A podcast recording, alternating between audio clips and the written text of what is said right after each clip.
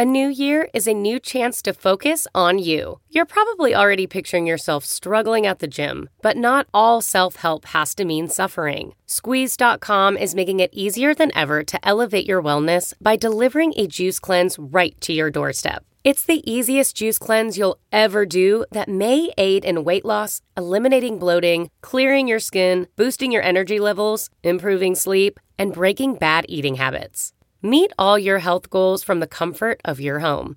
Get free same day local delivery or fast free delivery nationwide with code WONDERY today at squeezed.com. We're not going to save ourselves of the earth purely through conventional, um, technical, economic, political ways of doing things. We are only going to create a sane future a bright future for humankind and for the regeneration of other species and their habitats if we deepen into community with one another and the planet. And that means opening up to the work of love.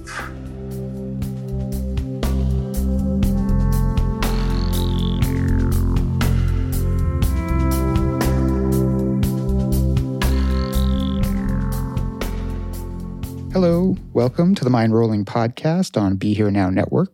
My name is Noah Markus. I'll be your host this week. It's usually Raghu Markus, my father, but you know what? He had a spoonful of some really good maple syrup and he just went into spontaneous samadhi. Now we can't get him out here to record this intro, so you're stuck with me. That's just a little reference to uh, Love Serve Remember Foundation's new movie, Brilliant Disguise go head over to ramdass.org to get more info on that. Check out how you can see it. It's worth it. And sorry, that's the only plug you're getting out of me, I swear. Anywho, uh, this week's episode of Mindrolling is an anthology of uh, clips from past Mindrolling episodes. Uh, they're all focused around topics on the environment, climate change, our connection with animals, and ecology as a whole. So these clips are taken from conversations that Raghu had with Mary Clare and Gary Ferguson, with John Lockley, with Sarah Wilson, and with Alastair McIntosh. So, first up from Mindrolling episode 382 uh, we have Raghu talking with Mary Clare and Gary Ferguson. Mary and Gary discuss how developing a relationship with the natural world can help us move past an egocentric worldview. Uh, and then they explore the realities of climate change. So um, it's really good, powerful stuff. I hope you enjoy it. And I will be back throughout the episode to introduce the rest of the clips. Hi, everyone. It's Raghu, and I'm back with, uh, gee, a couple of people. How long have we been talking, Mary and Gary? A long time. About a year since maybe yeah. before COVID hit. Yeah, I think, yeah. I think that's right. Yeah. So here we are. As uh, I'm really happy to have you. And these uh, these guys, uh, in my mind, really, you really emblemize what Ram Dass was all about in relation to most especially to do what we need to do. This is everybody um, it's, it's, it's around.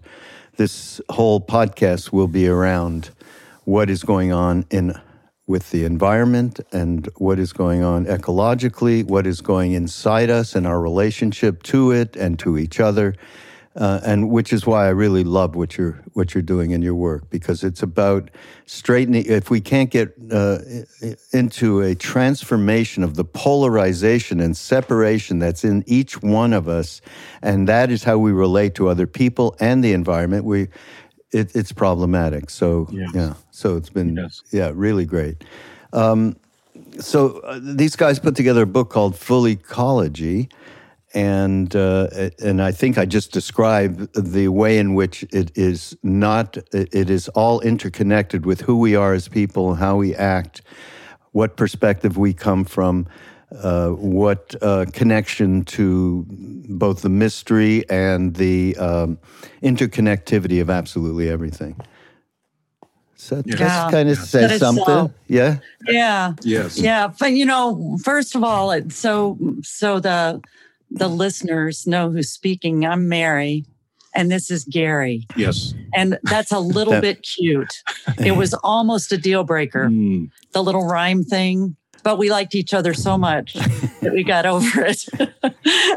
we have different last names, so that works pretty well. Yeah, right. But yeah, um, Raghu, it's so great to be here with you, and the, I am just so grateful for how many people and I think that COVID is really accelerating this, are opening to mm, to to the different ways that we have for being reminded of the truth of who we are. All we need to do is look outside the window, take a walk, be outside, and we'll talk more about that. Gary and I met about eight, eight years, years ago. ago. Yes, yes, indeed, we did. Um, not to uh, go into the entire story, but Mary was living in Portland and I was in a little town called Red Lodge, Montana, playing blues harp in a band. Uh, and the leader of the band was a great guitar player who happened to have gone to college down in Texas with Mary. And I didn't know anything about Mary. He just said one night, uh, Hey, uh, I'm having an old buddy over for pizza. Can you can you come over and, and join in the conversation? And, and, and Mary was the buddy, basically. Yeah, I had driven from Portland on spring break because Portland, Raghu, you may know, in spring is like one of the wettest, most dreary. I mean, really. I know and of so, it. Yes. Uh, I was on spring break and uh, from my work as a professor, and I could not imagine staying in the house. And so I called my friend who had I'd promised for 30 years that I'd come meet his family. I called him in Montana. I said, I'm coming. Mm. But I woke up that morning late and I thought, oh, Joe will understand. I feel a little depressed. I'll come another time. But I got in the car anyway and I drove out there and met Gary.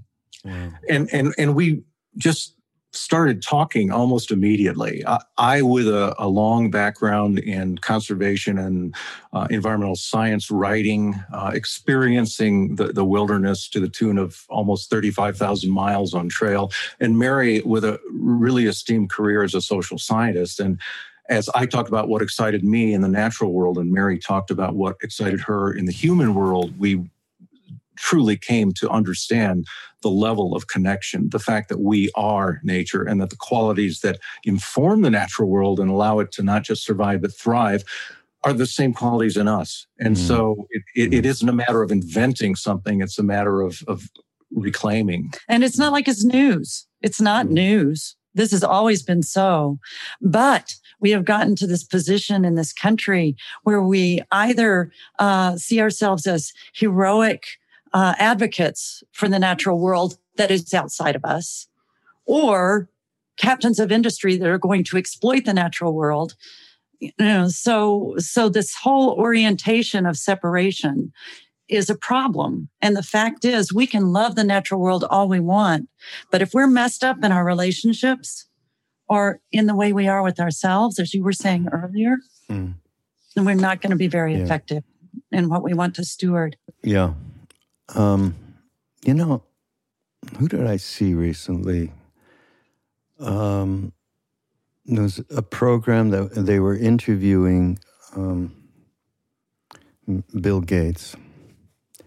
And you know how much he's been involved. I mean, to him now that this is the thing that he's working on. And you know, he, he talked about the untold amounts of money he was losing in trying to get startups to actually get something that could be executed in the real world and all of that. And started talking about, uh, you know, other sources of energy and all the usual stuff that uh, we see all the time. What struck in terms of wind power and solar power and all of it, and getting out of uh, fossil fuel. And but what struck me was he uh,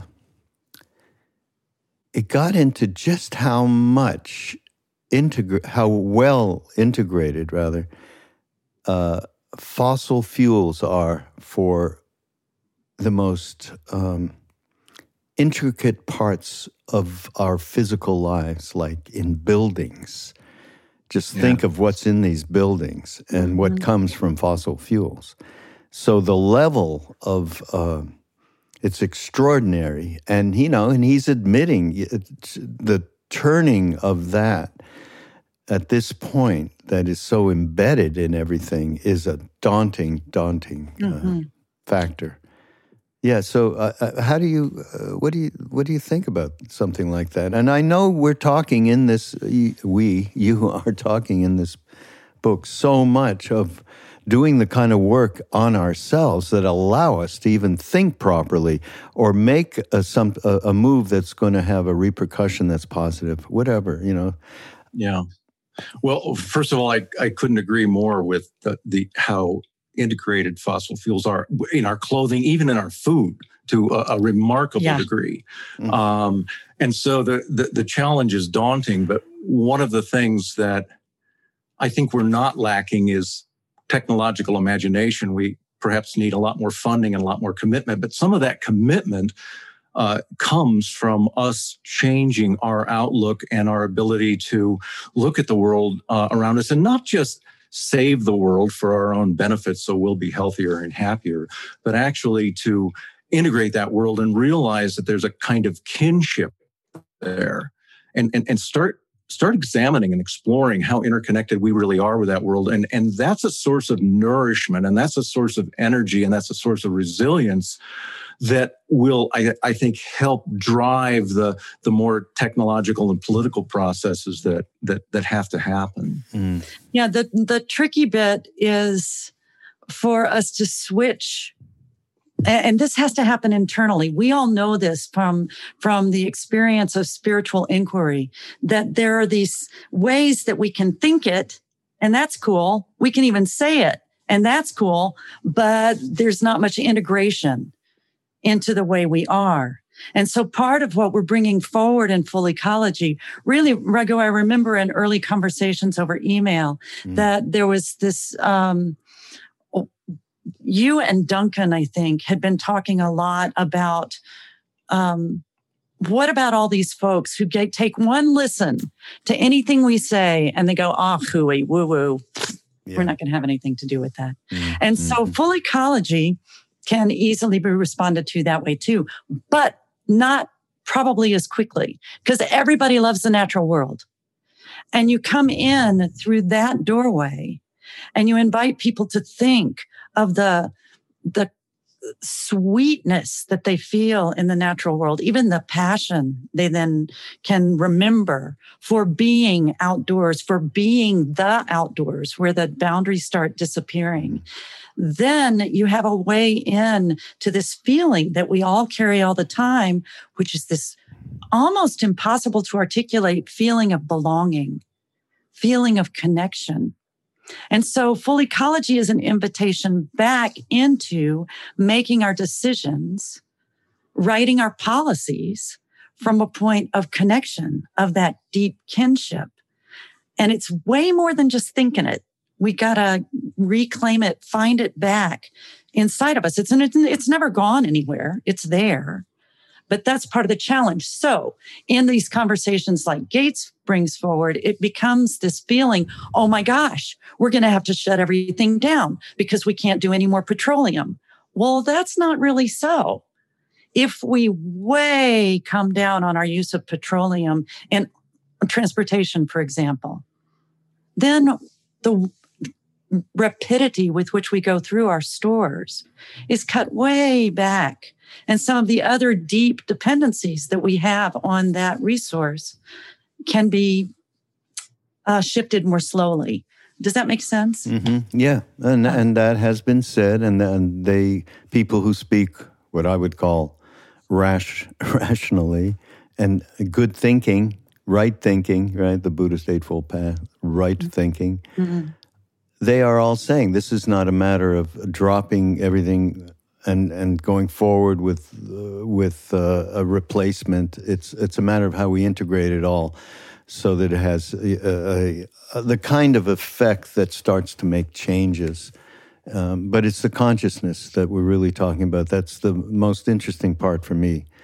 to be honest. I mean, uh, I'm actually Gary. I'd love to hear. You know, tell us something of being in your own experience of being in the uh, in nature in the way that you have been, and that points to the you you just absolutely are uh, unable to to do anything but honor it in every possible way, and it starts and turning your own life inward.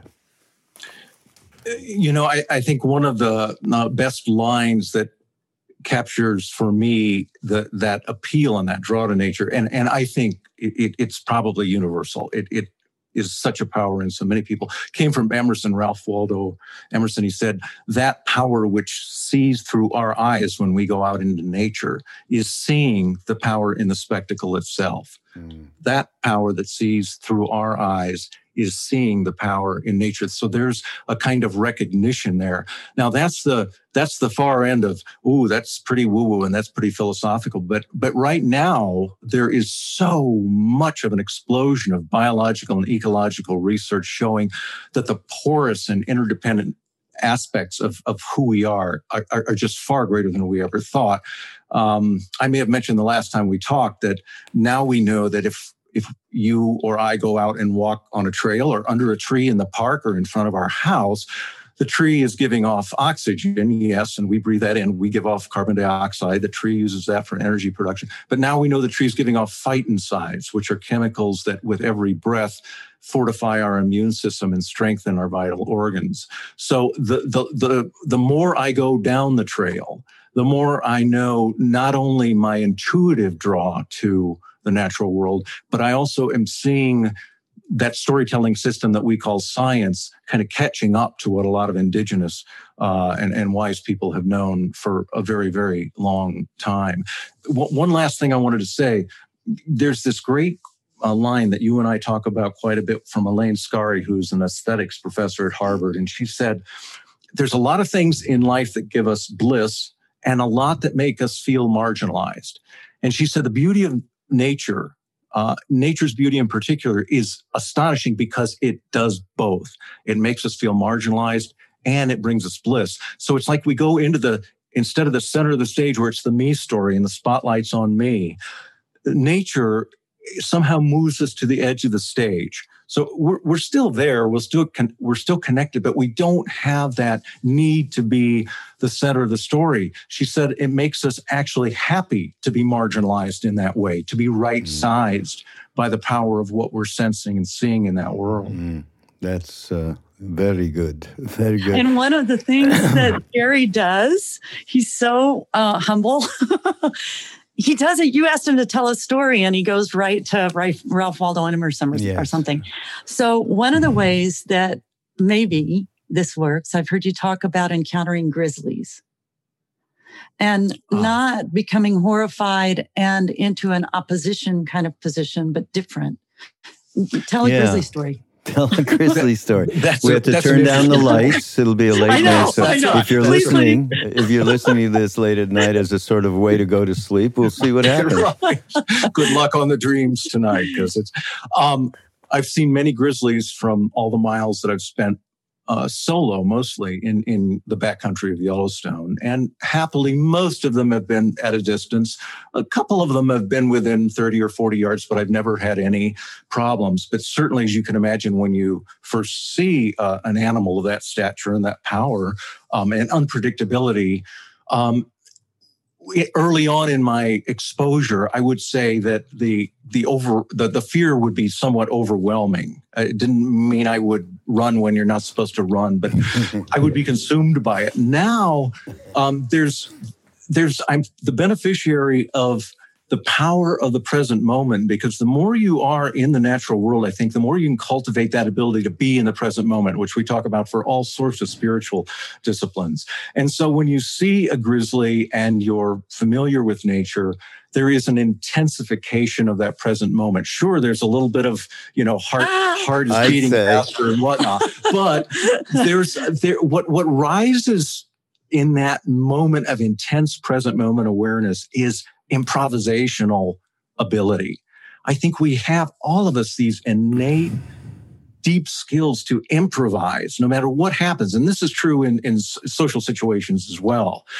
It comes from just trusting our instincts, knowing that in this particular moment, given what's going on at this exact second, we are wired. Nature has wired us, much as the rest of nature is wired, to respond in a correct way. Now, that doesn't eliminate all the danger altogether, but there's a, almost a peace uh, with that level of, of focus and that level of present moment awareness, as odd as that sounds. Well, I mean, uh, you hear of saints everywhere, stories from the past of being with uh, animals in a way that they had total trust and they would just I mean, uh, Ramana Maharshi is what gets called to mind. He had this cow he loved, and that cow loved him so much and would come to to the hall when he, people were gathering to have, uh, be in the presence of darshan of uh, Ramana Maharshi. And they would feed the cow, and even if he pooped, they'd clean it. You know, which never happens in any Indian temple. Let me tell you. So eh, the the respect and honoring that this being who who was beyond polarity for sure, uh, is is extraordinary. I mean, those stories are just fantastic. So one thing uh, you say, if we're to move forward in the face of climate change, a challenge we created, if we wish to give our energy to relief and repair, we must grieve. Yes. I think we need to talk about, you guys need to talk about that because that's not something I mean, people do grieve. I, you know, I've been in situations where you see things in, uh, in nature, and and I don't mean deep nature. You know, for me, it was in, the thing I'm thinking about was in the foothills of the Himalayas, and I was on my way actually to Kainchi, this the uh, ashram that we went to uh, to see Neem Karoli Baba a lot up in that area, and th- this is more recently, ten, in the last ten years, um, and you see trucks uh, line uh, not lining up, but you'll see a couple of trucks backing into um, the edge of a road, a steep cliff, and dumping garbage. I mean, right? I'm talking in the most pristine forests and places of beauty uh, and holy. I mean, just and this is happening, and you know, I'm driving by and you just have the worst sinking feeling possible. They don't have any garbage disposal. I mean, of course, I mean, I'm sure you know the infra- there is no infrastructure in India. It is just uh, free for all. Uh, it's nuts. Anyhow, that talk about grief because I did have that in that moment. I understand what you're saying, and I think it's got to be a motivating factor for people because it's happening absolutely everywhere. Just go go down to the ocean Mm. Go to the beach. Yes, definitely. So there is the grieving, but there's also the um, righteous indignation. So, and and I'm not saying that the, I wouldn't recommend righteous indignation no, no. because that's a way of separating. Yeah.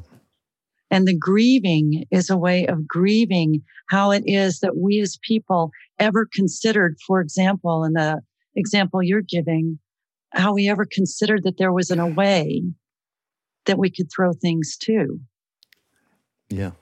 And we had to think from a separate standpoint in order to do that in the first place. And so here we are. This is what's happening. How do we grieve that this is the case and hold that at the same time? In fact, without holding it at the same time, we slow down our capacity. We inhibit our capacity to be responsive. So we have to open up and hold things more lightly, which is much easier said than done. But one of the things that helps that happen is looking outside, looking in springtime. There's a promise that it's going to come this year too. I heard that. It's going to come. and when it does, we will see the daffodils, we will see the tulips, and we will see them wither. Things that come in the spring wither and die there is a capacity in our nature to hold this process. Gary was telling me that we, it's not so much about grief, but could be that our, we now know that our atoms, the atoms that make up your body, the atoms that make up my change every year. You got new atoms. so be careful what you're eating and drinking yeah, oh and thinking about because you're setting up your atoms for your next mm-hmm. year. You know, yeah. there's something else that comes to my mind talking about grief like this. Um, about 35 years ago, I had this wonderful opportunity. I was invited by Crown Publishers in New York to write this book about um, nature myths, basically quick, easy to digest nature stories from cultures all over the world. And so I spent lots of time listening to tapes made by anthropologists and talking to storytellers and going into research libraries. And I probably went through 14 or 1500 stories. And as I did, oh, by the time I got to about 300, I realized that they were all holding as essential qualities for living well in the world, if you wanted to make that the theme. They were all suggesting that one or more of three things were essential to live well in the world. The first was to have an active relationship with beauty. The second was to honor and participate in community. And the third was to make a place in your life for mystery. So beauty, community, and mystery, allowing you to not only live well, but a lot of indigenous people um, would would say to move through the hard times. When my first wife Jane, after 25 years, died in a canoeing accident uh, in uh, 2005, she asked me to go scatter her ashes in her five favorite wilderness areas. I went knowing about those three qualities, and so I intended and was successful to some great degree to turn the wheel of grief, to move through it in, in, in sort of an exquisite way by virtue of going out into these wilderness places to scatter her ashes and being very alert and attentive to beauty and community and mystery. So I think we can make it through grief and we can come out wiser and more compassionate and more loving on the other side. We don't really have the option to not go through it. I mean, we, we do, but the, but what are the consequences of, of stifling yeah. grief? Well, uh, we're stuck. Yeah. We see the consequences all around us, you know. That's what we've been living with. We've been called to look at so closely these past few years. Well, you, you know? just take the you know, these situations. Mine is some silly little thing. It's not that silly because of what's really happening there, but uh, we have all bumped into in nature uh, many experiences that give us pause and cause us to have, if not a full blown, blown grief moment, uh, certainly enough of something that constitutes some real suffering. So that that's just uh, that's going to happen. It is happening, and then it's a matter of how do we how do we approach. Uh, no, the the big thing for me is not allowing a coldness to happen where you're hmm. just, you absolutely, you've rationalized it down so that you do not have to have this, this enter into your being, into your consciousness mm-hmm. in a way that it's defensive posture. It's all about separation. Mm-hmm. It's all about what we're what we've been talking about here. Right. And so that's that's to me the most important. Don't become cold because mm-hmm. there's so much of it and mm-hmm. and it's our natural defense mechanism that's mm-hmm. what i would well said well said it surely is and uh, it in the end because we have these frontal lobes and these experiences of being separate each of us gets to choose each of us gets to choose if we want to risk sometimes for some people it feels like if they risk admitting to themselves that they are absolutely connected they'll die. And you know, the, I have said to my students, I, I love what the, I understand the Sufi said 4,000 years ago is, which is you're very lucky, lucky, lucky if you die before you die. Mm-hmm. Well, what a wacky, what in the world? What does mm-hmm. that mean? Mm-hmm. And for me, it is those, those, this is going to sound out there, but people just need to check it out those trees out there are dying to every moment because they're not thinking about the next moment and they're not thinking about the last moment. When I got to do some work in the Federal Corrections Institution in Sheridan, Oregon, for four years, I got to meet up with inmates who were there because they were very they were gurus. They were they were amazing. They knew that they were in that place with themselves and that they could either use it as a monastery or they could continue living their lives the way they always had. Well one of them came up with what we came to call the marty maxim. And he said if i am rehearsing or rehashing then i'm not here and this mm. is where mm. I am. So Marty wasn't 100% successful. I'm not 100% successful, but the tree is. I stand to learn a lot from that tree. All right. So next up, we have a clip from episode 304 of Mindrolling. It's Raghu and John Lockley in conversation around tuning in to animal energies, rewilding through indigenous wisdom, and finding stillness through meditation and mindfulness practice. Enjoy. Okay, so what's been going on in your life? And we haven't talked in quite some time. And uh, and I know some of the work that you do is so apropos with some of the uh, biggest issues that we have worldwide, and of course, particularly here in this country uh, lately because of the political atmosphere. Hmm where have you been and what have you been doing? Catch us up. Well, I've been exploring and doing some research on my second book, which is to do with the wilderness. So, the last six months, I've been in South Africa and I've been researching um, the wilderness. So, I've spent a lot of time in Botswana. And then I also spent time in South Africa swimming with the great white sharks. And um, my whole focus has been how to help the wilderness. That's been my kongan or my riddle. No how to help the wilderness. I, I have to stop you because yeah. you just tossed this out like swimming with the great white sharks. Like I could have said, "Hey, John, we're going down to the Y. We'll go swimming together." what are we talking about? You just don't go swimming with the. Come on, you got to give us more on that. Yeah, so I have this um, I have this yearning to experience the wilderness. So experience the the wilderness of my youth and the wilderness of Africa. So the lions, all the animals, and I thought, what is the most fearsome animal in the wilderness? And for me, it would be the great white shark.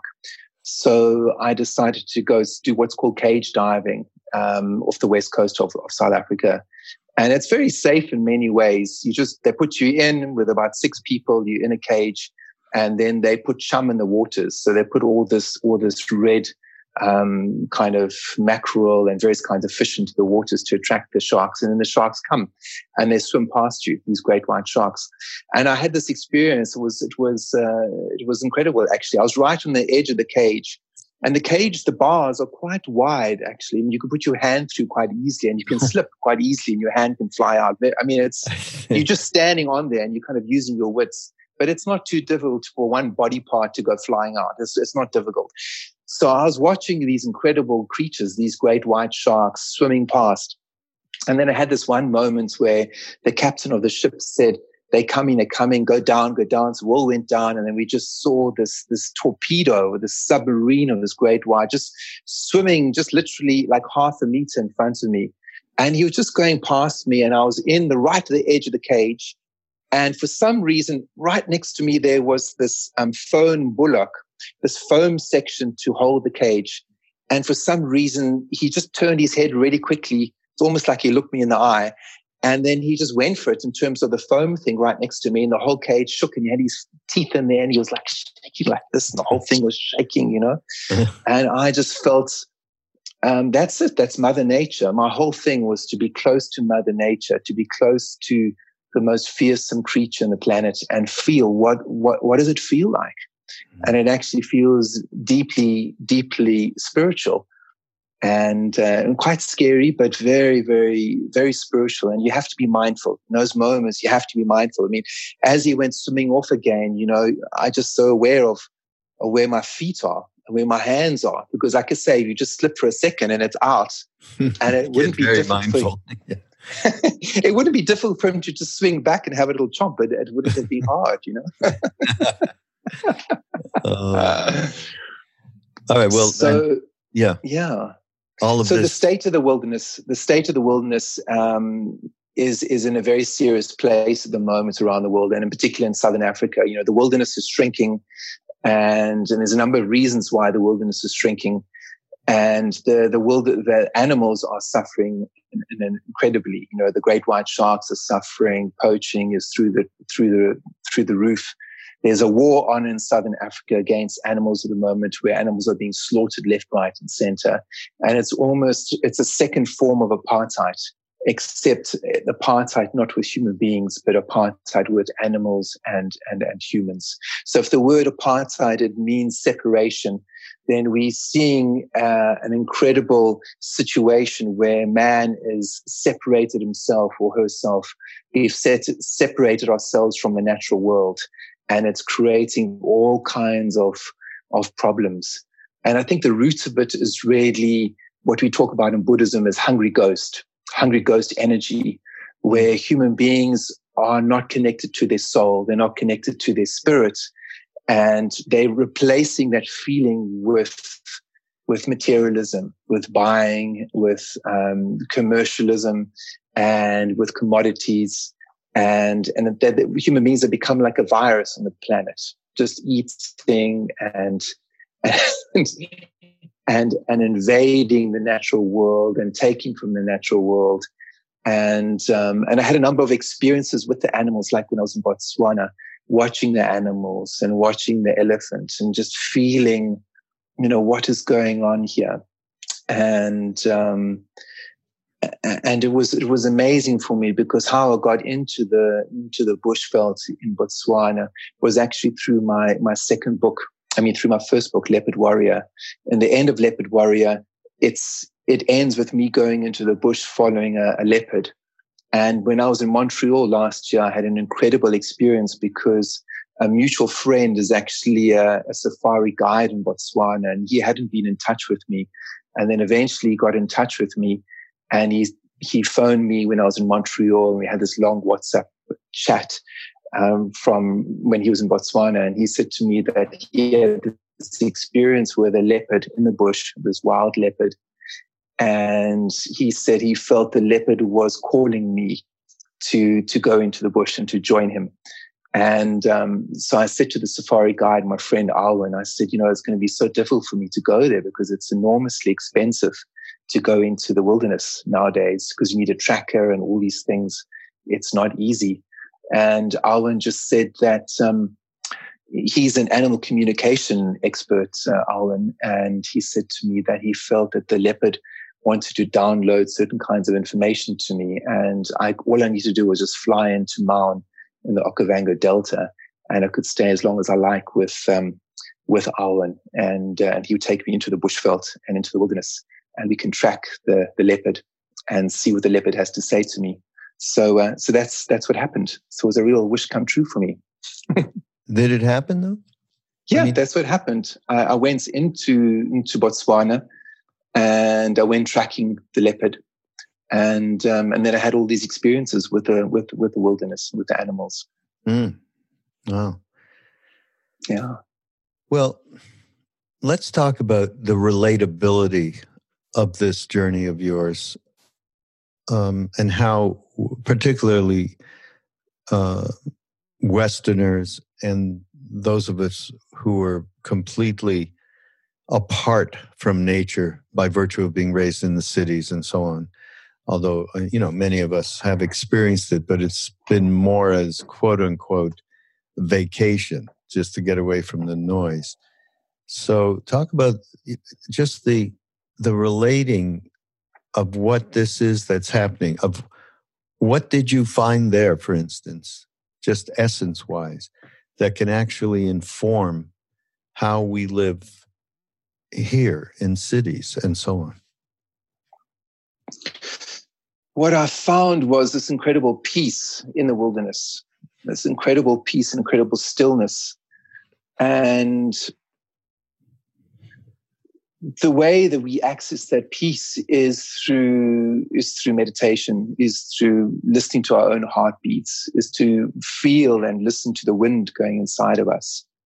And um, and just to be to be still just to be silent. And to be silent doesn't necessarily mean we have to become like zen monks in montreal as such. But to be silent just means to go into the park and to watch the, the birds and watch the squirrels and to just close your eyes and feel, feel the wind going through the trees, really turn your phones off and just look at the squirrel and just feel what, what is the life of the squirrel? What is, what is happening there? And, and to become more mindful of other creatures rather than just ourselves. So unfortunately, human beings have become incredibly narcissistic and driven just by our own egos and our own selfish desires. So the state of the wilderness now and the shrinking of the wilderness around the world is really a call for us to become more spiritual and to learn to listen, to listen to our own selves, to listen to the wind inside of us rather than our own desires, and then look at the wild ones. So the squirrels, uh, are they not as wild we may think as the leopard or the lion, but then they are. They are just as wild as the leopard, the lion, and the great white shark because they are part of the wilderness. They're part of the, the animal kingdom. And anyone around the world in urban areas, in London and New York, wherever there's a park, wherever, wherever there's doves or squirrels or, or other creatures, a great thing for our spiritual practices for us to just let go and and close our eyes and and and ask ourselves how is this other creature doing? You know breathe breathe in the dove breathe in the squirrel and feel what how are they? How are they? How are they doing? And as we do that then we become less selfish and um, and we come become more spiritual. Hmm. and you call this rewilding modern man and woman. Rewilding means to occupy the wilderness inside ourselves, to feel that we are not separate from the world, that we are part of this world, and to have a practice where we are just thinking of ourselves and our own enlightenment is, is, is not a spiritual practice. A spiritual practice should be where we're thinking about the outside world. We're looking at the state of the doves, noticing one legged pigeons, noticing the state of the of the plants and then doing something about it. Hmm. Um, I guess I, I have to keep moving into this place where um, that kind of reconnecting with, as you call it, inner wilderness. Um, and you you you also bring in, uh, of course, connecting with our dreams, um, and and generally mindfulness um, that that's all very much a part of what I would call yes. returning to um, true nature, because true nature is in sync with uh, with wilderness, with wild animals, with people. Who, I mean, this is to me, uh, you know, that thing you, the little story you told about Leonard Cohen in the beginning, mm. and, and, what he did. That is, is that is aligned with nature. He was aligned with nature mm-hmm. by virtue of the fact that he got out of himself, right? He didn't have the cops come mm-hmm. and throw the guy mm-hmm. out, right? Um, and and Leonard was quite aware of his own uh, narcissism. Um, this is uh, came out, of course, in, in, much of his music. His his level of awareness was so so powerful. Um, but yeah, how do you connect up? Again, I mean, I can see what you're saying. I mean, just to get out in nature, and it can be beyond squirrels. I mean, I go out in nature here in North Carolina with with my animals, and we're quite aware of everything that's going on. I have to be in terms of making sure they're not going to encounter, you know, a bear or whatever, and just keeping aware of the sounds. And once you start to tune into the sounds of the birds and rustling animals and you know snakes and everything else, you start to slow down. So I I really appreciate what you're advising here and what you yourself mm-hmm. are putting yourself through in South Africa in the wild. Um, but taking it a little bit further into the practicality of how we connect with that, uh, how that connection with animals and wilderness can humanize us and connect us with the sacred. Talk about that connection on a day to day basis and how that can be meaningful. So as we're thinking about the animals and how are they doing, whether it could be your pet, could be your dog, or could be your cat, you having to tune into the world beyond language. You having to tune into the world beyond English or French or Italian or Xhosa. You're having to tune into another way and you're having to connect with your own instinct, your own intuition. And as we do that, then we become more empathic creatures. We become more compassionate. So the focus means, I suppose, a deep form of listening, because that's what mindfulness is. It's a deeper form of listening. And when we're really listening, especially to animals, we're not trying to finish their sentences because they don't speak English or they don't speak French. We have to really feel how are they doing? Do they need water? Do they need, what, what is this creature that I'm looking after? What does it need? Like your dogs, for example. And as we're tuning into them rather than our own lives, we are automatically, we automatically become more intuitive and we become more compassionate. So I think that's what it's about. I mean, what I'm talking about is the same as what Ram Dass is talking about or any spiritual teacher. It's just a slightly different focus. I'm focusing on the wilderness because the wilderness is dying. So that's why I'm focusing on the wilderness in this particular way. But if the wilderness wasn't dying, then I'd be using slightly different language. But it's the same spiritual language that's been played out for centuries. It just means some kind of action is needed. So if you're feeling your dog and you're tuning into your dog and you feel that she isn't well or he's not well, then you you you feel their stomach or you feel their body and you feel a lump or something like that, and then you decide to take them to the to to the vet or or take some kind of action. So the first is us feeling the natural world, whether it's our own animals or walking in the park and looking at the doves and seeing the state they're in. And then it's taking some kind of action, which is an action of altruism, an action of doing something for the other. Yeah, doing something for other. Of course, what, what's happened in India in terms of uh, uh, the animal population is uh, is a horror and just as much a horror as any other place. Um, they have to just the smallest areas now where there's any kind of wild animals left. I mean, India is not a very big country and has uh, mm. well over a billion people, so it's a very difficult thing. Um, but you know, you uh, you did mention though that you saw one thing. I was curious about this. Uh, a National Geographic doc on a particular village and how it treated endangered birds. What was that about? Um, I don't know if it was me. I, am not really sure about that. Yeah, you National said they were honored in National Geographic documentary about how one particular village treated in, in endangered. Birds. Oh, that was in India. Yes, that was in yeah, India. Yeah. There was a yes, it was a it was it was a documentary I saw and it was showing how uh, one village in India was treating these endangered birds, and it was an incredible thing to see. Um, I don't know what some kind of rare heron, and they were feeding the herons, and they fed them at a certain time of the day, and they literally got hundreds and thousands of them, and they'd all descend at a certain time every day, and and then they would leave a few hours later.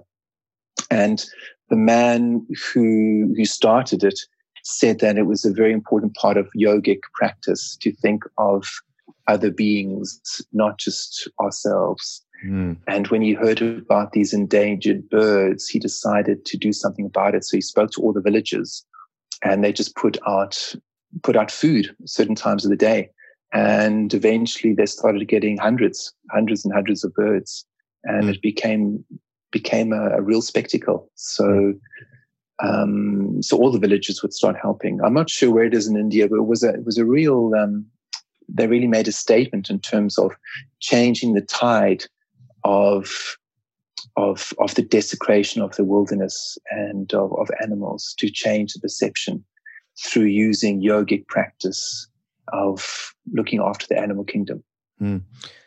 So really, what you're you're doing is really twofold. By going into um, Botswana and going into the jungle to have this encounter with the leopard, that's one aspect designed to have this connection for you to open up and be able to share whatever you are getting from this uh, animal and from the spirit.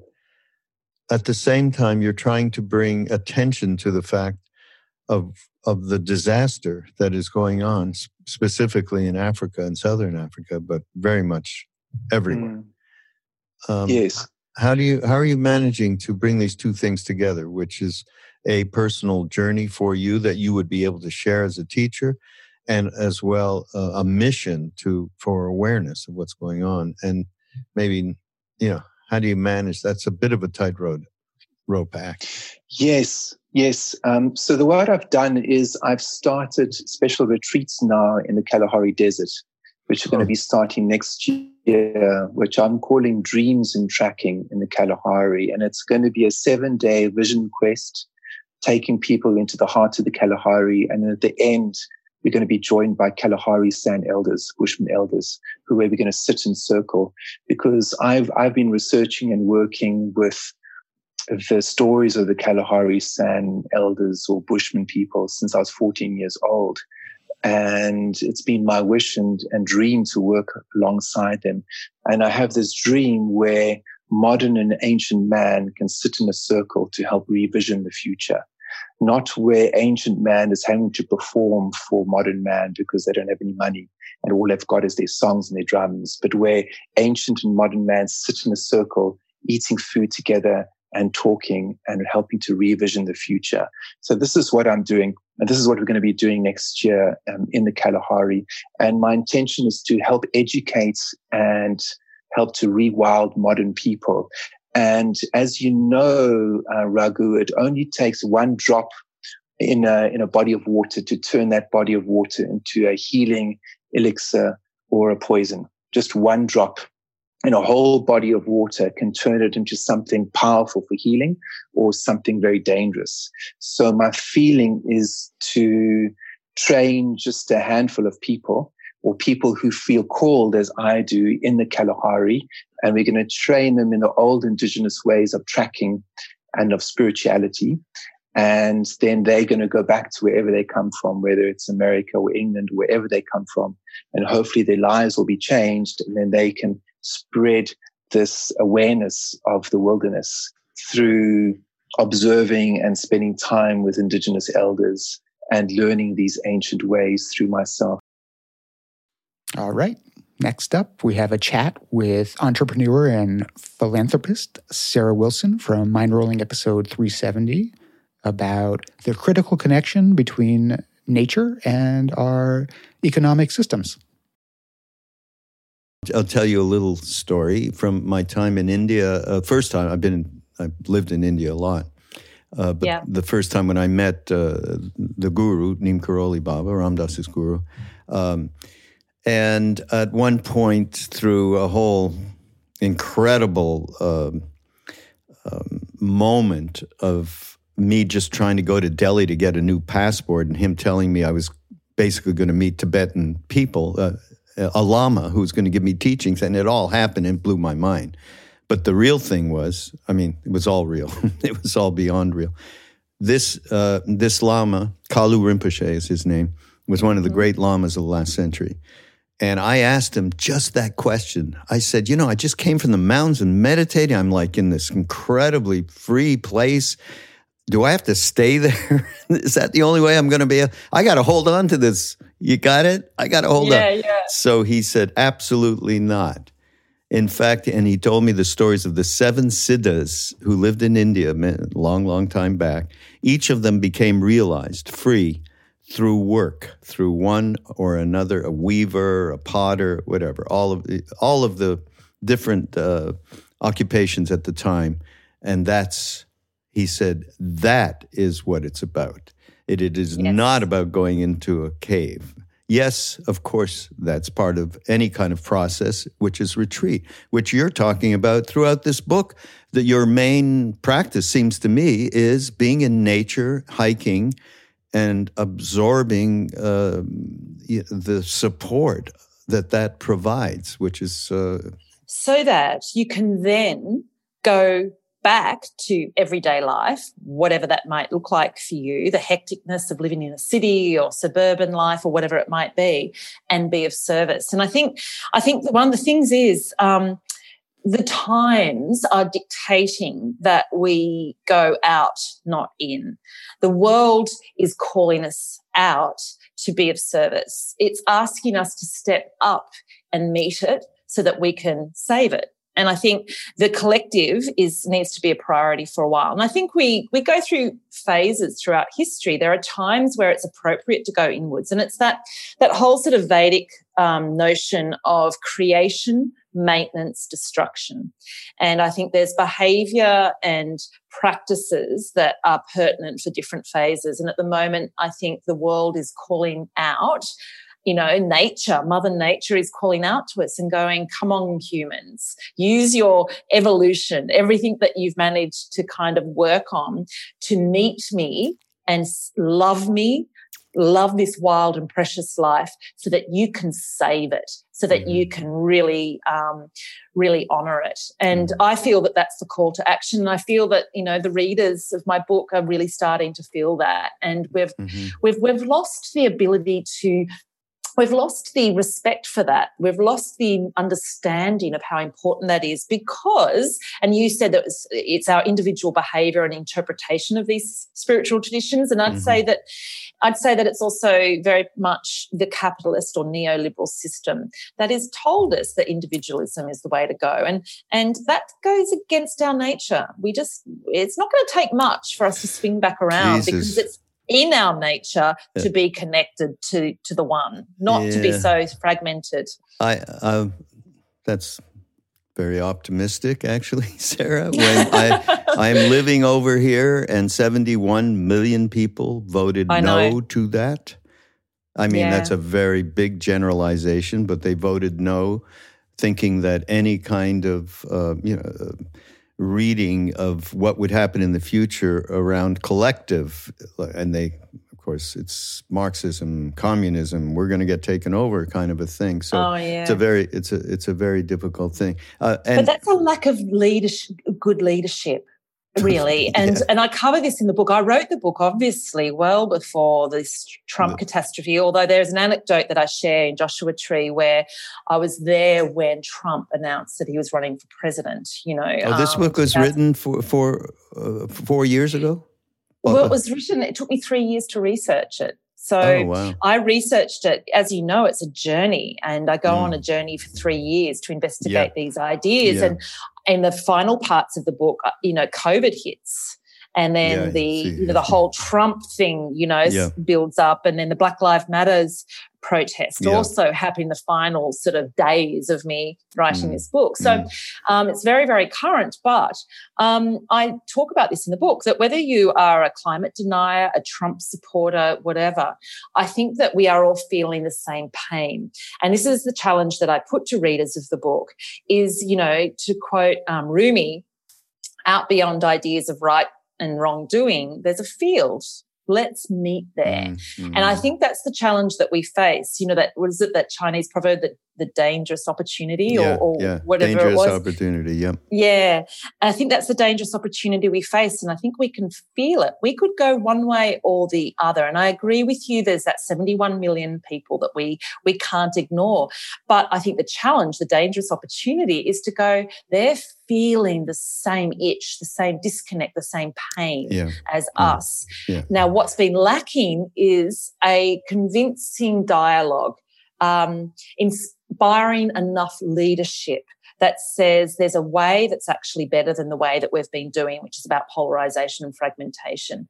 Um, and that's what we need to start to steer our compass towards. And I, I, I don't know if Biden is that person, but I think that he certainly has an understand, a compassionate, a compassion for that 71 million. I don't think he wants to fragment further. And I think the dialogue so far has been about inclusivity and meeting in that common field. Yeah. And that's the challenge we face. Yeah, absolutely. Mm. Anyhow, I, uh, I do think this is uh, an, a, a, very worrisome thing related to like just look at all of the next gen that were so into Bernie Sanders here, mm. and uh, and then you go to uh, to the far right, and the fear of him is extraordinary.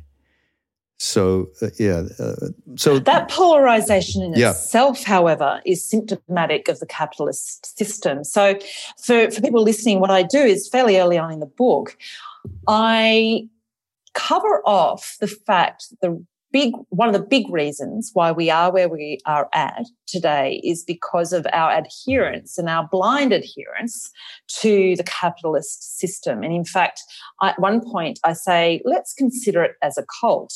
And i you know get the official definition of a cult and line up capitalism. And it essentially ticks all the boxes. Um, and when you're in a cult you don't know that you're in a cult, okay? Because it's all encompassing. You don't realize that there's an other. And if there is another, i.e., socialism, communism, they, they're essentially an enemy. It's just, you know, it's a given. Um, and we certainly don't consider that might be something other than the other. You know, there might be you know, some other solutions, infinite solutions. Um, so I, I do that because I essentially want to alleviate people's individualistic guilt. So individualism goes both ways. It makes it all about me, me, me, me, me, but it also gives license to governments and corporations yeah. to right. blame us all. And so we walk around in this kind of freedom orientated, um, sort of utopian vision, while at the same time carrying the huge burden that everything's our fault right? So if the world's falling apart, it's because we're not recycling well enough.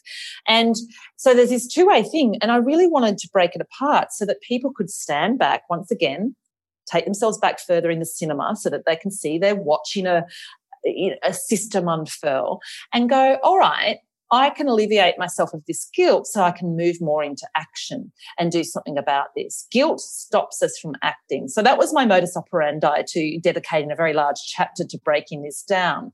but we are in the situation we're in because we have lost an understanding and respect for the collective. And mm. we are expected to go out and get ahead you know, think about the way parents talk about their children. I need my child to get ahead. They need opportunities. And of course, who are yeah. you getting ahead of? You're getting ahead of your cousins, your neighbors, children. Um, and it's a mindset that um, at times has kind of served humanity. It's certainly brought a brought, a, um, brought along a, bunch of freedoms, a certain amount of opulence. It certainly lifted a lot of the, the, the, you know, the third world into the second world. So there's a bunch of benefits. But like all systems, they can start to unravel and they can no longer service. And that's where we're at today. Neoliberalism's got to a point, and neoliberalism is the extension of capitalism, where we have got rid of what I call the moral umpires on the field. We used to have things like spiritual traditions, even churches, trade unions. We used to have these, even the scouts movement, whatever it was. We had these structures in place that would ensure that our individualism didn't run rampant that we still kept a balance with the collective mm. and we, we it kind of kept us on the provided what david brooks calls moral guardrails you know? Mm, yeah. And it's prevented us from going into that horrible moral aloneness where it's a free for all and we no longer have attachments to sort of moral certitudes.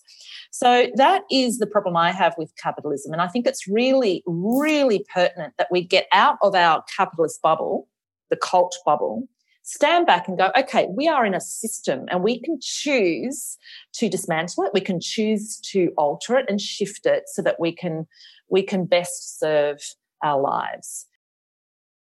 All right. We're going to close out today's episode with a reflection from activist Alastair McIntosh.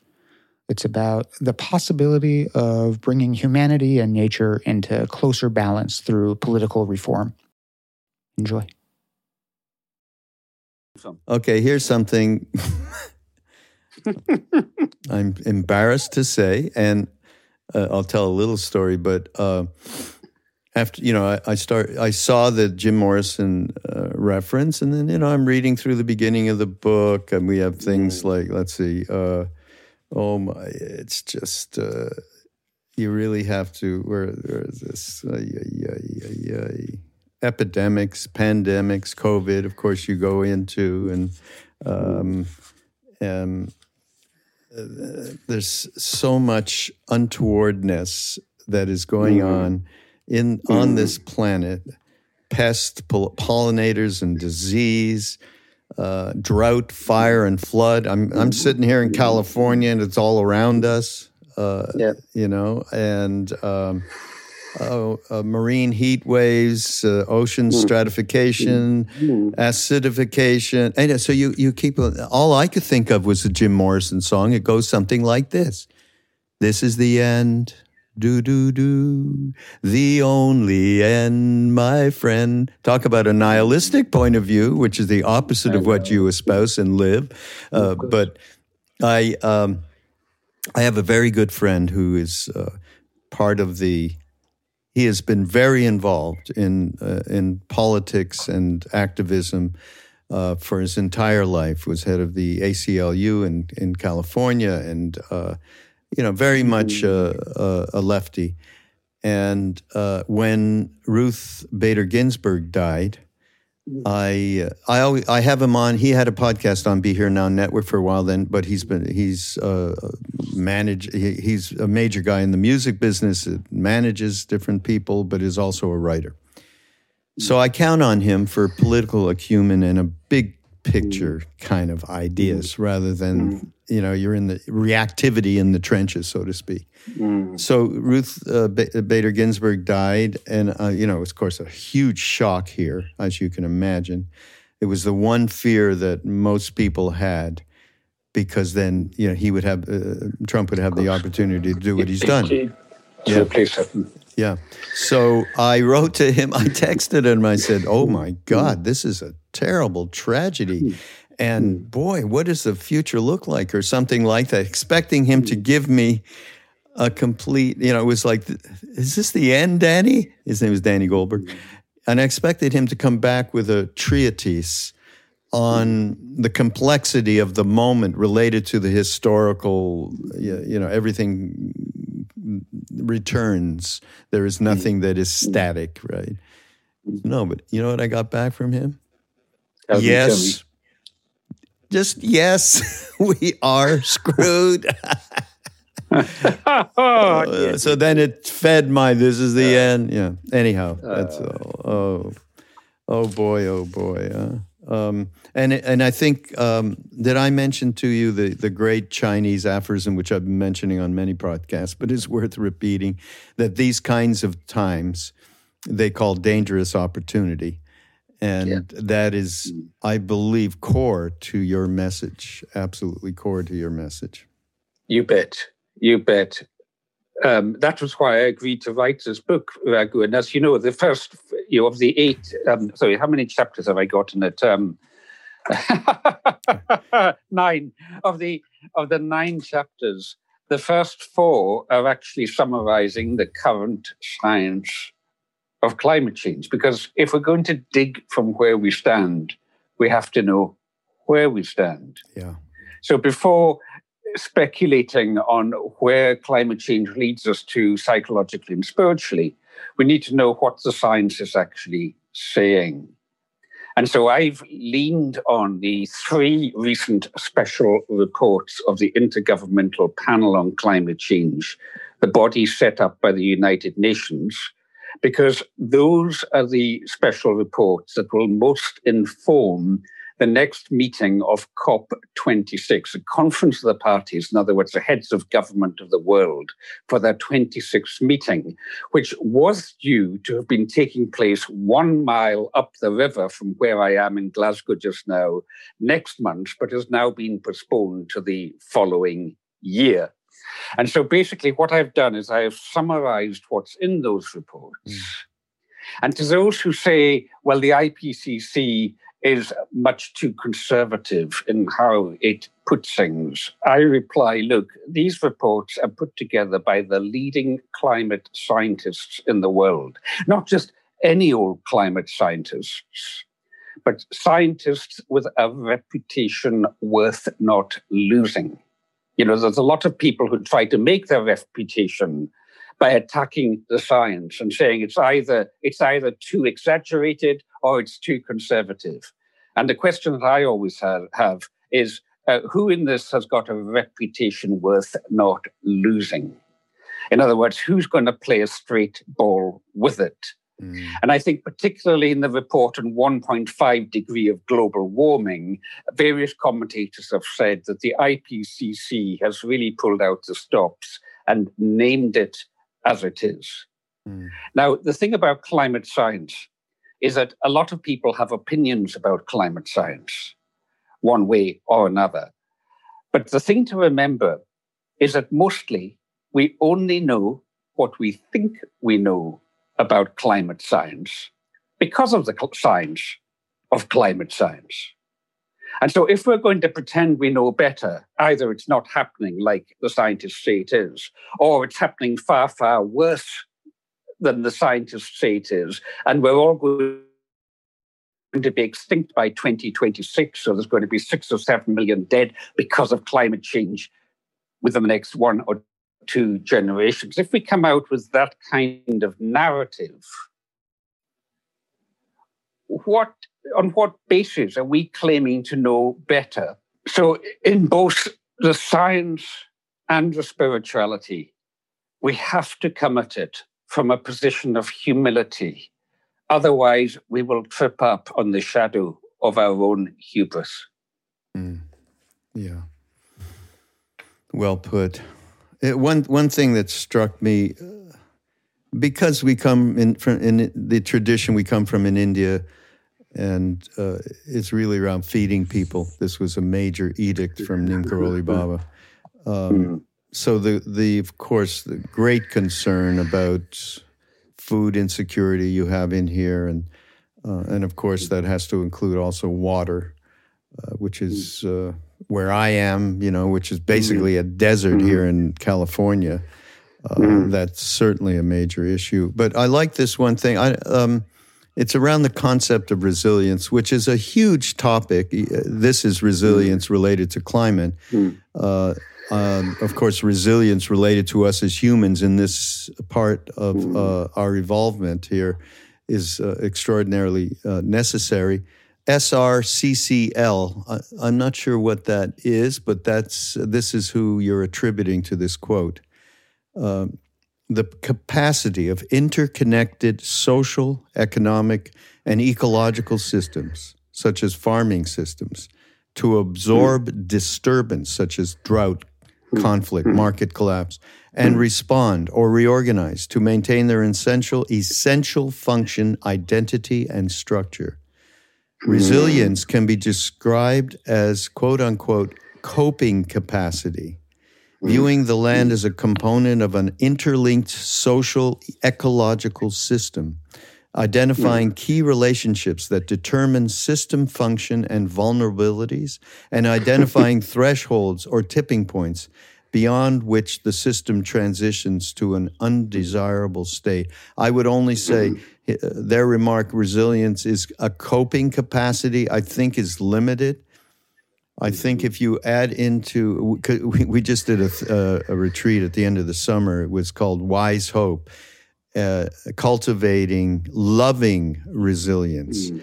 because a mm-hmm. resilience that's coming out of will is mm. short uh, is short of the of the truth short of short, the possibilities. Falls it falls short. Yeah. If it comes from that place which is behind that judgy mind, self interested mind, self cherishing, as the Buddhists say, then um, it's a much stronger resilience. How that relates to, uh, of course, that's a personal thing, that's with us as individual souls.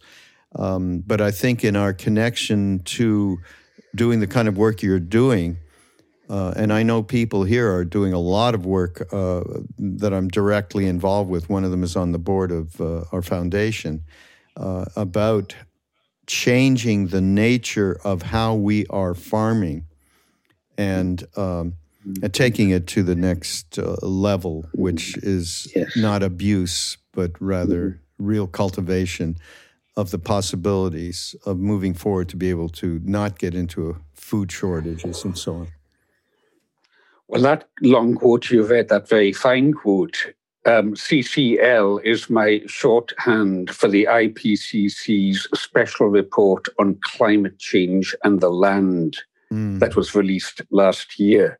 So that's actually what you just read out is IPCC language at its best, where it's defining resilience. Mm. And of course, because it's speaking as a scientific body, Raghu, you know, it, it, it can't really talk about the same kind of things we would talk about in terms of the depth of human community and that bonding as being the um, the love that moves between us, or the potential for the love that moves between us. Um, that's where we have to take what the IPCC says about something like resilience and take it further in exactly the way you've just described. Because one of the key points I'm making in this book is that we're not going to save ourselves of the earth purely through conventional, um, technical, economic, political ways of doing things. We are only going to create a sane future, a bright future for humankind and for the regeneration of other species and their habitats if we deepen into community with one another and the planet, and that means opening up to the work of love. Mm-hmm. And love can't be just turned on as an act of will. Love is a gift of grace. Love comes from recognizing our lovelessness, our blockages, and our capacity to love confessing to ourselves and to the divine the deficit we carry within us and asking to be given the gift. If we don't ask, you know, Jesus yeah. says, knock on the door will be answered. Mm-hmm. If we mm-hmm. don't knock, if we don't ask, it yeah. won't be given. Yeah. And the whole point about having to ask is that to ask requires a certain humility. And the thing that tends to block us from the grace of love is our ego structures, the rigidity of our ego structures, our attachment, as Ram Dass was talking about in that um, podcast, Be Here Now podcast 170 the other day. You know, he was saying, What is karma?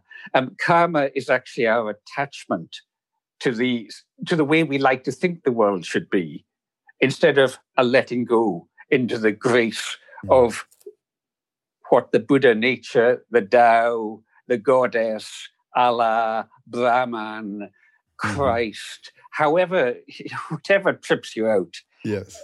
what the divine is offering to us. Yeah, yeah. Another hey, impo- hey, hey. Yeah, really. Another thing that's quite important, uh, and it's something, boy, we're facing on a day to day basis, I'd like to say more especially here, but probably you can enumerate all of the the and I'm talking about climate change denialism and how that mm-hmm. fits into the power structure that is mm-hmm. holding on for dear life and mm-hmm. um, and as you put it here, uh, these in your experience, these people have been white, male, middle class, and you get the impression unwilling to consider any, any restraint upon their lifestyle. Yeah. Right? This often comes with a narcissistic presumption of entitlement. Boy, we're describing somebody out there. If challenged, hints at a brooding anger, a resentment that I cannot help but ponder might have more to do with early childhood issues than with any real debate about the science. And that is so absolutely descriptive of so many people and, and certainly people who are uh, at the head of our government here in the United States at this point. And uh, uh, the le- level of self interest is so high, as you say, to, to protect this. So uh, that, that's a really important uh, uh, part of this dialogue part of this conversation? Uh, Raghu, I mean, you know, that brings us into what I'm really trying to do with this book, because like all of my books, um, I work by combining, you know, in this case, science and grounded science. Um, you know, if you like, mainstream establishment science, because that's quite alarming enough without having to be alarmist by exaggerating climate change. I, I, work by combining that with all manner of stories to bring it alive and ground it mm. for my reader. And what I've done in this book is I've bookended it with the work that I have been involved in going back to 1977 in New Guinea.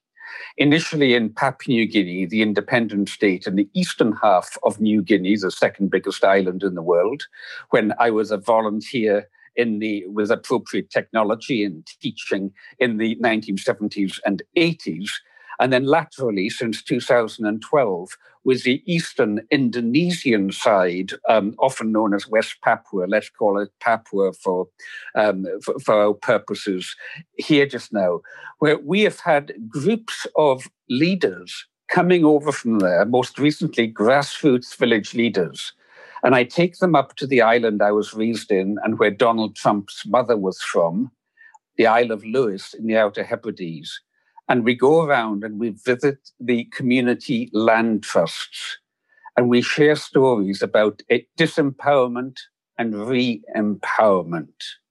So I start off in this book talking about the trip we did last, the, the visit we had last year, funded by a private foundation of village leaders from West Papua province, from Raja Ampat, who came to Scotland. And the first place we took them to was my own village, Raghu. And we took them out across the river. And when we got to a certain marker point, we had a huge big pot with us, big uh, big yellow pot that was filled with firewood. And I was there with, you know, I was there with Rusty, the village blacksmith, who I've, you know, met known since my first day at uh, school when we were four in 1960, and with a younger generation of two of the young women from the village. And when we got to the marker, we started pulling shellfish off the rocks, all these mussels and cockles in the sand. We started pulling them off and filling the pots. Raghu, these Papuans who were from the villages, they couldn't believe it. They said, This is what we do in our villages to welcome honored village, honored guests. We take them down to the reef and we collect shellfish. And we have a feast. And so we collected shellfish and we sat in some old ruins, some stone ruins, and we had the feast. Mm. Whereupon, whereupon um, Evelyn Cool MacLeod said, It'll have been a long time since a feast was had in this house. This was the house of one of my grannies. And so as a story unfolded of the Highland clearances, how the people had been evicted from the land, one of whom was Donald Trump's mother's ancestors bringing about layers of trauma, which eventually led to thousands of islanders emigrating in the 1920s, including herself, where she met Frederick Christ Trump. And so, what I'm doing in this climate change book is I'm analyzing not just the maternal psychohistory of Donald Trump, but I'm also looking at, you know, so much of his base constituency, the Scots Irish Americans, many of whom had similar psychological histories. Mm. And I'm saying, you know, we're coming from a place of fundamental dislocation from the land, of clearance from the land. I call it the four C's clearance from the land, leading to collapse of our inner life.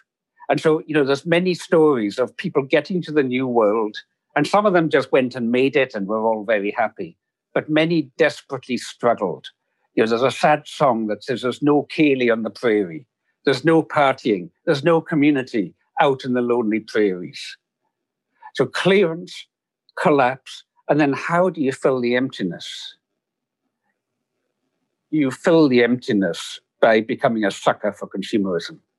You fill the emptiness by building golden towers, by materialism, because your spiritual connections with the earth and one another have been lost to you and intergenerationally so so you don't even know what has happened to you. That's why J, in, in J.D. Vance's book, Hillbilly Elegy, you know, he talks about the spiritual and material poverty of his own people in Appalachia. And, and he says something's going on that we don't understand.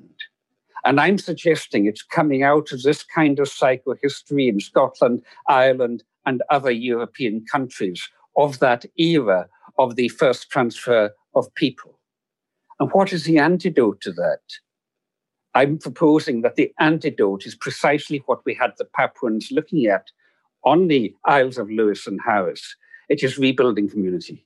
It is getting the land back into community ownership through these land trusts. And then once people are in control of their own place, they can decide what to do by way of infrastructure, renewable energy, affordable housing for the young instead of it all being sold for tourist holiday homes and so on. That's what we are seeing happening in Scotland. Mm. That's what we were showing the Papuans.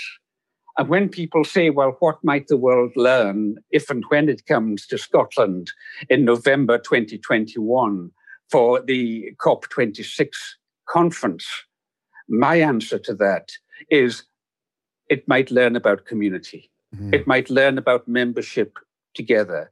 It might learn about how we rebuild our society. And, you know, you don't need to try and overturn capitalism. You just need to try and subvert it from the foundations.